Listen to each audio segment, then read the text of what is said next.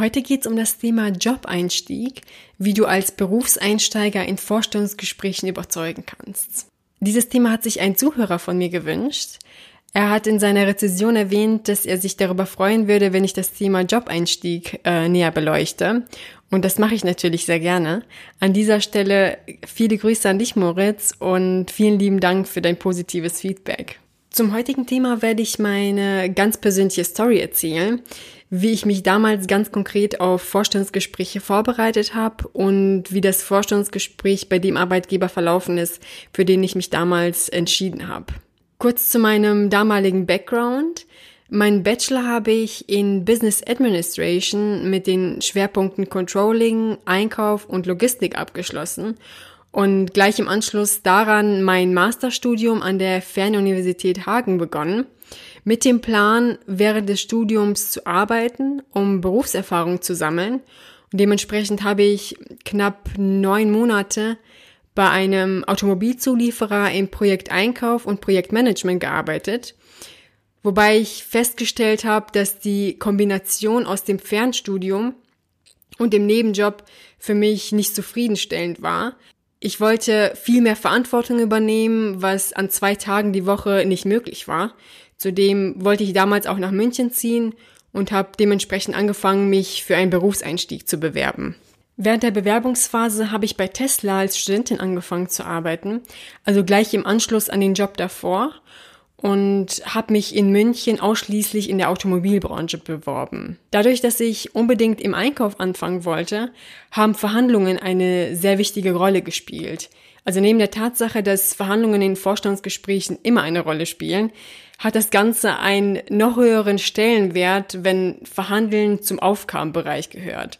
Also habe ich mir damals im Internet hilfreiche Quellen rausgesucht, um so viel wie möglich zu lernen und durch die Recherche bin ich damals auf einen Kurs gestoßen, der von einer amerikanischen Universität angeboten wurde, den ich dann letztendlich auch belegt habe. Mein Laptop ist äh, damals in der Bewerbungsphase kaputt gegangen, den ich damals für die Bewerbung genutzt habe. Dementsprechend habe ich mir ähm, einen gebrauchten äh, Laptop über eBay Kleinanzeigen gekauft und die Tipps und Tricks aus dem Online-Kurs habe ich dann beim Kauf äh, des gebrauchten Laptops eingesetzt. Ich kann mich noch ganz genau erinnern, dass ich zuvor meine Argumente auf einen Zettel geschrieben habe, um das Notebook so günstig wie möglich zu kaufen und eine erfolgreiche Verhandlung zu führen. Ich wusste damals also genau, in welchen Bereich ich einsteigen möchte und habe mir zusätzliches Wissen angeeignet, welches erstmal theoretisch ist, aber ich habe das Gelernte in die Praxis umgesetzt, um zu schauen, inwieweit es funktioniert und damit ich auch erzählen kann, wie ich konkret vorgegangen bin in einer Verhandlung. Die Position, auf die ich mich damals bei Webasto beworben habe, war eigentlich für Berufserfahrene ausgeschrieben, mit der Alternative Studenten mit einschlägiger Erfahrung im Einkauf zu berücksichtigen. Also habe ich mich äh, darauf beworben. Ich habe ja bereits in der Automobilindustrie gearbeitet, kannte also die Prozesse und in der Zwischenzeit habe ich mir durch den Kurs und auch durch andere Quellen zusätzliches Wissen angeeignet, worauf ich hinweisen wollte. Übrigens sollte dir auch bewusst sein, was du nicht möchtest. Für mich kam damals zum Beispiel eine Trainee-Stelle nicht in Frage. Auch keine Junior-Stelle oder grundsätzlich keine Stelle, wo ich Schritt für Schritt angelernt werde.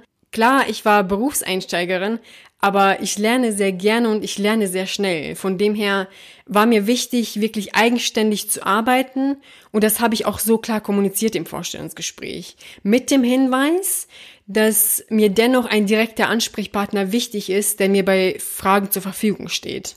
Ja, im Forschungsgespräch bei Webasto damals habe ich meinem damaligen Vorgesetzten von dem Verhandlungskurs erzählt und wie ich das Wissen in der Verhandlung für das Notebook umgesetzt habe. Also ganz konkret, worauf ich geachtet habe, wie ich mich darauf vorbereitet habe und wie ich letztendlich argumentiert habe. Die Reaktion von ihm war dann, okay, Frau Halitovic, das hört sich ja ganz gut an, aber Sie werden hier keine Laptops einkaufen. Es geht um technisch anspruchsvolle Investitionsgüter. Und meine Antwort darauf war, ja, da haben Sie recht, aber die Vorgehensweise, wie man sich auf Verhandlungen vorbereitet, ist dieselbe. und ein technisches Verständnis ist bei mir vorhanden, welches ich hier weiter ausbauen kann. Und genau in solchen Situationen ist es wichtig, dass man mitdenkt und sofort reagiert, um etwas zu seinen Gunsten zu drehen, obwohl es auf den ersten Blick vielleicht nicht nach einem Vorteil aussieht. Klar war bei mir noch Potenzial vorhanden, aber es geht nicht darum, dass du alles kannst oder alle Anforderungen zu 100% erfüllst. Wichtig ist, dass man sieht, dass du dich wirklich sehr für ein Thema interessierst und dass du dich einsetzt, dich weiterzubilden in dem Bereich. Wie ich es mit dem Kurs gemacht habe. Ich meine, ich habe das freiwillig in meiner Freizeit gemacht, weil ich da einfach Spaß dran hatte und etwas, was dir Spaß macht, daran, darin bist du auch gut. Wichtig ist auch, dass du weißt, wo deine Stärken und Schwächen liegen und was der Arbeitgeber davon hat, dich einzustellen. Die Frage nach den Stärken und Schwächen geht dir vielleicht auf die Nerven, weil das eine 0815-Frage ist. Aber es ist super wichtig, dass du das weißt. Zum einen, um herauszufinden, was für dich in Frage kommt. Und zum anderen sieht der Arbeitgeber ja auch dadurch, in welchen Bereichen die dich einsetzen können. Es kann dann natürlich passieren, dass dir der Bereich doch nicht so sehr gefällt oder nicht wirklich zu dir passt. Aber die Wahrscheinlichkeit ist geringer, wenn du dich intensiv mit gewissen Themen vorher einfach auseinandersetzt. Und bei der Frage, was der Arbeitgeber davon hat, dich einzustellen, wechselst du die Perspektive. Die meisten argumentieren nämlich ausschließlich aus ihrer eigenen Perspektive und berücksichtigen nicht die Vorteile für den Arbeitgeber. Bei mir war das zum Beispiel so, dass ich sehr gerne selbstständig arbeite.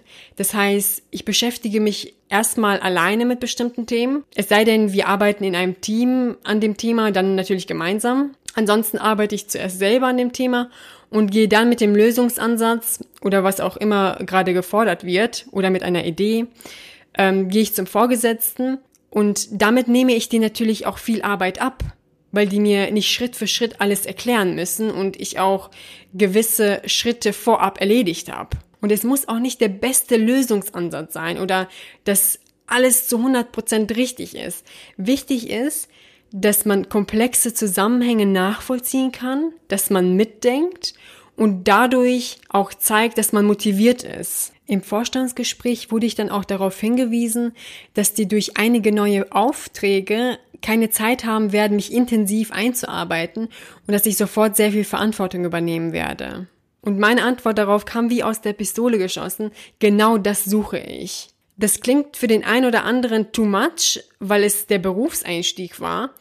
Aber ich habe damals die Herausforderung gesucht, wo ich zu Beginn schon sehr viel Verantwortung übernehme. Und dementsprechend war das ein sehr offenes Gespräch, wo beide Seiten klar kommuniziert haben, was die erwarten. Und ich habe dann am gleichen Tag die Zusage erhalten. Ich glaube, es waren sogar zwei Stunden nach dem Gespräch. Ich war jedenfalls noch in München und dadurch, dass ich so schnell die Zusage erhalten habe, wusste ich, dass die mich unbedingt einstellen wollen und habe dementsprechend das Gehalt nochmal nachverhandelt und bin zwei Wochen später aus Duisburg nach München gezogen. Was auch eine wichtige Rolle spielt, ist Zeitdruck. Schau, dass du Zeitdruck so gut wie möglich vermeidest.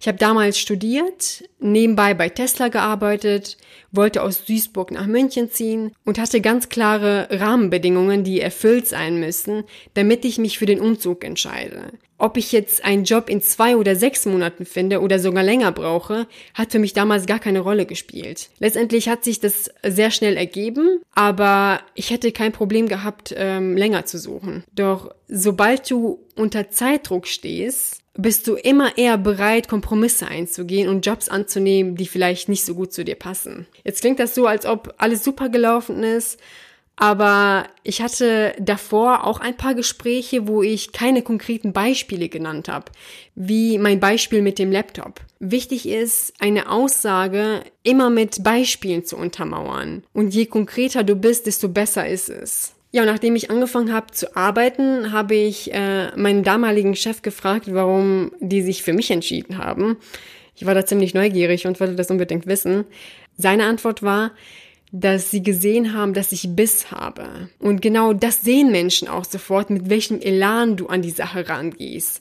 Vor allem ist es im Einkauf wichtig, dass man sich durchsetzen kann und auch ähm, hartnäckig ist. Ja, in der Praxis war dann alles wie besprochen. Ich habe bereits in der ersten Woche die erste Verhandlung geführt mich auch sehr schnell eingearbeitet und letztendlich einen monatlichen Durchschnitt von 12 Prozent an Einsparungen erzielt, wobei 8 Prozent als Target angegeben waren. Ich lag also 4 Prozent über dem Target und dementsprechend war das ein sehr erfolgreicher Start in meinem Berufsleben. Die wichtigsten Punkte fasse ich dir jetzt nochmal zusammen. Punkt eins: Neben Praktika oder Studentenjobs für die Position relevantes Wissen aneignen. Punkt zwei: Parallelen haben, wie mein Beispiel mit dem Laptop. Also schau, dass du sinnvolle Brücken baust. Punkt drei: Überleg dir gut, was du willst und was du erwartest und kenne auch deine Stärken und den Mehrwert für den Arbeitgeber. Punkt vier: Konkrete Beispiele im Interview nennen. Punkt 5. Mutig sein, sich auf Stellen zu bewerben, bei denen du nicht alle Kriterien erfüllst. Dazu wird es auch eine separate Podcast-Folge geben. Punkt 6. Von sich selbst überzeugt sein. Anders geht es gar nicht. Erst musst du dich selbst überzeugen und dann erst kannst du das auch nach außen strahlen. Punkt 7. Vermeide Zeitdruck. Punkt 8. Kenne deine Alternativen. In meiner vorherigen Podcast-Folge geht es genau um das Thema, da kannst du gerne mal reinhören. Punkt 9. Kenne dein Wunschgehalt, also dein Maximalziel und dein Minimalziel. Und der neunte Punkt, der letzte Punkt hier, setzt die acht Punkte davor voraus. Und vor allem ist das Einstiegsgehalt enorm wichtig. Warum, weshalb, wieso? Dafür wird es aber auch eine separate Folge geben. Ja, das war's auch schon von mir zu dieser Folge. Vielen Dank fürs Zuhören und wenn dir mein Podcast gefällt, freue ich mich über eine positive Bewertung. Bis zum nächsten Mal, deine Minessa.